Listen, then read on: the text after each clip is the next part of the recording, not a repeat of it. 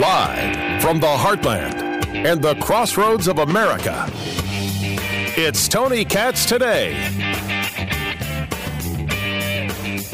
The attacks continue in Israel. The bombs continue to fly from Hamas. The response continues with force. But how did this one start? And what's with people taking a look at President Trump and the Abraham Accords and saying, oh, like that mattered? You think this all has to do with moving an embassy from Tel Aviv to Jerusalem? Since when is it wrong to recognize Hamas as a terrorist organization as it is? If you saw me on Newsmax just yesterday, man, you know I delivered on that subject. Tony Katz, Tony Katz today. It is so good to be with you. Facebook, Tony Katz Radio, Parler, Instagram, Twitter, at Tony Katz. Let's dig in deeper to what's going on, why it's going on, the response, and how it stops. Aviv Ezra joins us right now. He is the Consulate General of Israel to the Midwest, based out of Chicago. He uh, cares for the entire Midwest region of the United States. Uh, sir, it's always good to have you back.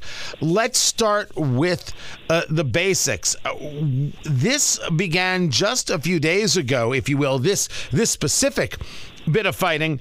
Uh, but the question is, how did this begin, and how has it turned into the level of bombing? Hundreds of bombs launched from Hamas into Israel, as we've seen.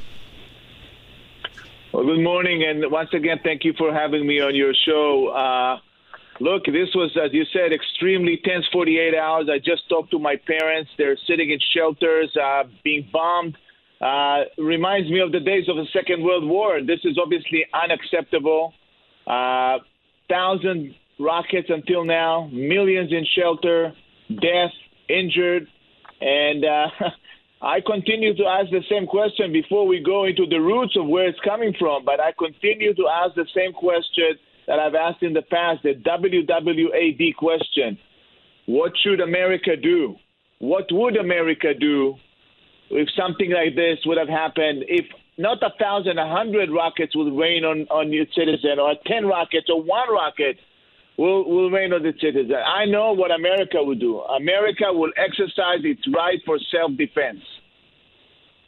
Uh, on this, I believe, I would like to believe that's correct, but sometimes with uh, today's power structure, I'm not 100% sure. The reports are that you have dozens of Palestinians dead, you have Israelis dead. This all starts with, as I have read the reporting, rocks being thrown at Jews, at Israelis, at the Temple Mount. How did this specific fight escalate? Okay, so so first of all, you know, let's talk about what happened in the last three weeks. We're talking about a combination of uh, of uh, the Ramadan, the holy Muslim uh, month of Ramadan, and a political situation where Hamas was left out and uh, and uh, an election that was canceled. So Hamas was left out from an opportunity to take control of the of the Palestinian Authority, and they wanted to project relevance, and they were looking for an excuse. So what happened is that it began with terror attacks in Judea and Samaria, where they killed Jews, and then there were attacks against Jews and Israelis in the old city of Jerusalem, and then there were attacks at worshippers in the Western Wall from Al Aqsa, and then they escalated it to rockets at Jerusalem the same Jerusalem that supposedly they are attempting to protect. Now they're shooting at it. And then they escalated to rockets at the south part of Israel, and now they cover the entire state of Israel, as I mentioned, with a thousand rockets. But but you know, the, the, this truth be told, Tony, that we need to zoom out and understand that this these are just excuses that they're looking for in order to escalate the situation. Because we what we have here is a choice between a radical vicious, murderous re- regime in the shape of Hamas, or are we supporting a liberal democracy fighting for its life and democratic values, democracy's values in a tough neighborhood? talking to Aviv Ezra. He is the Consul General of Israel to the Midwest of the United States. Discuss with me, uh, if, if, if you would, sir, when you talk about a thousand rockets, thousand missiles raining down on Israel, the, the funding of this uh, comes from Iran. Iran funds Hamas. Hamas is a terrorist organization. On this, I make no uh, dis- disagreement. But from where are these missiles coming that a thousand missiles can land all over Israel? So you hit the nail on its head because the source of the financing is Iran, but it's not just the source of financing. It's the source of the technology, the source of the know-how, and the source of the ability, the self-ability for them to self-produce. What they've been doing since 2014, while Israel was investing in peace accords with other moderate Arab regimes, which, by the way, is working superb due to the previous administration's uh, initiative, uh, while we were working with moderate Arab regimes to build peace, they were preparing for war. And then they prepared in a way that they have their self ability to produce more. They have the self technology and the know how from Iran. And they have the materials in what we call a dual use material. So, on the one hand, they're complaining that we are limiting uh, certain materials for them to, for example, construct uh, civilian homes, etc. But on the other hand, we know that they take this material and they use it to build rockets against us. No doubt about that. So you have we know, we know as I said Iran is, is doing the funding because this entire conversation still is uh, about Iran and Iran wanting to wipe Israel off the map. This is what brings in the conversation of President Joe Biden and brings in the conversation of the Abraham Accords and former President Donald Trump. Is it seen that because Joe Biden is now president of the United States, Hamas and Iran feel more emboldened to attack Israel because they believe that Israel does not have backup from the U.S.? Well, we know that uh, in that choice that I described between uh, uh, a liberal democracy fighting for its life and between a radical, vicious, murderous regime like Hamas, we know that the American people and the American elected officials, uh, in a in a transcending administration and in a bipartisan manner, and again, I'm uh, putting aside certain radical elements, uh, are full gear supporting Israel's rights for self-defense. The Secretary of State uh, called the Foreign Minister, uh, Secretary of State Bill Blinken uh, called Foreign Minister Ashkenazi. the National Security Advisor called our National Security Advisor, and they understand that Israel cannot stand down while our citizens and civilians are being harassed and attacked on a daily basis. So now let's get into the heavy stuff, sir. Talking to Aviv Ezra, the Consul General of Israel to the Midwest of the United States. I want to get into where this ends. I want to know from you, sir. What is Israel's plan? We've heard the talk from, from Prime Minister Netanyahu, and I also would like to know where Benny Gantz is on this, as he will soon be taking over, unless, of course, that's changed as well. It's Israeli politics, it's difficult to keep up. They, he has said that the response will be fierce. He has said, uh, he has even referred to it as attack. That's the quote that's attributed to Prime Minister Benjamin Netanyahu. The question is is this the moment that Israel says Hamas is no more? Is this the moment that Israel says we're fully prepared to take the Gaza Strip back? Is this Israel saying enough is enough? Or is this Israel being the standard Israel as we've seen it, which is sometimes for some of us far too kind, and saying as long as it stops, we'll try and figure out peace one more time?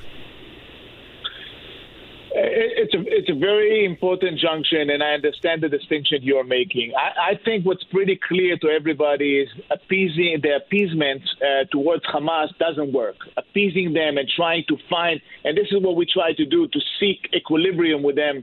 It just doesn't work. It doesn't work with an organization that seeks to annihilate who you are what you are and your entire existence. the only the best thing that can happen with them is that you're kicking the can down the road. So the cabinet needs to make a decision. And as you said, the prime minister said that the gloves are off right now and go after all of the Hamas interests, and you can you can actually map them. There's a roadmap. There's a there are financial interests. There are uh, people that are uh, that are uh, Hamas interest in Gaza, Hamas interest in the West Bank, Hamas interest in even in Jerusalem. You have their uh, many of their operatives that are now in Israeli jail are still conducting and running the show from Israeli jails because we are not pressing them enough. There are many ways that we can do it, and I think you're right. The, the, the gentle approach, which could be called appeasement, does not work with a radical, vicious murder regime like Hamas. No doubt about it. I, I know sometimes i have been called very, very direct, and you and I have known each other for a little while now. This is not your first time on the show, so allow me to be hmm. a lot direct. Is Israel and Israeli leadership prepared for war with Iran, and can it happen now? Look, with Iran, uh, which which you're zooming out now from the Hamas uh, conflict to Iran, which I think you you're doing in a, in a in a rightly manner, because at the end of the day, Hamas is a proxy of Iran. With Iran, we have a very clear um, uh, policy, and the, and the, policy is that because of the same rationale that this is a, uh, a regime that uh, is sworn to annihilate Israel, we will make sure that they will not have nuclear capabilities uh, come come down the road. I'm not going to elaborate exactly our roadmap and, and, our, and our plans, but we're committed to that. And the reason we're committed to that, it's not because it's just a a game for us in the backyard or something. This is an existential threat for the state of Israel. And therefore, when we say that we're committed to prevent them from going nuclear, being able to have a red button with a with with with an opportunity to press it against us, is that we are committed with all the capacity that we have within our hands, including working with our friends that should understand that uh, having a radical regime like Iran with a nuclear capability is bad news, not just for their friends in Israel, not for their allies in the GCC countries, but rather for the entire world. Those friends would con- would include the United States, and there was no argument that when President Trump was president, uh, that it was you have Joe Biden getting back into the JCPOA, the Joint Comprehensive Plan of Action, which is to say the Iran nuclear deal. You have uh, people who are part of his administration, like John Kerry, who have, according to sources, including the Iranians, been uh, giving information to the Iranians about Israeli movements and actions. Does Israel consider the Biden administration and therefore the United States a friend at this time? And maybe a better question, a strong friend to join them in the fight against terrorism and Iran's spreading of terrorism? Look, when it comes to the JCPOA, we are very clear. We're very clear with the with this administration, with past administration. We think it's wrong to kick the can down the road. We think that sunset uh, provisions over there that disappear after 10 years, 12 years, and get them to the nuclear uh, uh, path 10 years from now is is wrong because it's 10 years is nothing. It's short distance in, in history. We think that uh, uh, we are not in 2015 anymore. This is a totally different ballgame. We know that they lie to the United States. We know they lie to the world. We know that they are uh, enriching for 60 percent which means that there, there's no other reason to do it unless you want to go for a military program. And we know that at the end of the day, these guys are very good negotiators. So we, uh, what we are doing with this current administration, Biden administration, is making sure that a, you know, we don't allies should not be surprised. And again, it's not just Israel; it's also Bahrain and the UAE and Saudi and Egypt. Nobody wants and Jordan. Nobody wants to see Iran go nuclear. This is one of the biggest mistakes is that people think it's just an Israeli personal matter here. this should be a European matter. This should be a Gulf country, GCC countries matter. It should be, of course, the United States matter. Nobody wants to see them go nuclear. And at the end of the day, I think the first thing is not to surprise allies. So we need to be part of, of the process. And, uh, and also, when there is a friction, we have to do it in a smart way to prepare to prevent the other side from utilizing it against us. I don't disagree with anything you said, but uh, it wasn't the, the, the question I asked. Do, do Israelis believe they have a friend in the Biden administration? We, we know we know President Biden for 47 years. We believe and we know that uh, his kishkes within inside he's uh, he's committed to Israel's right for self-defense. He's committed to Israel's right uh, for sovereignty. He is is a, is a big friend of Israel.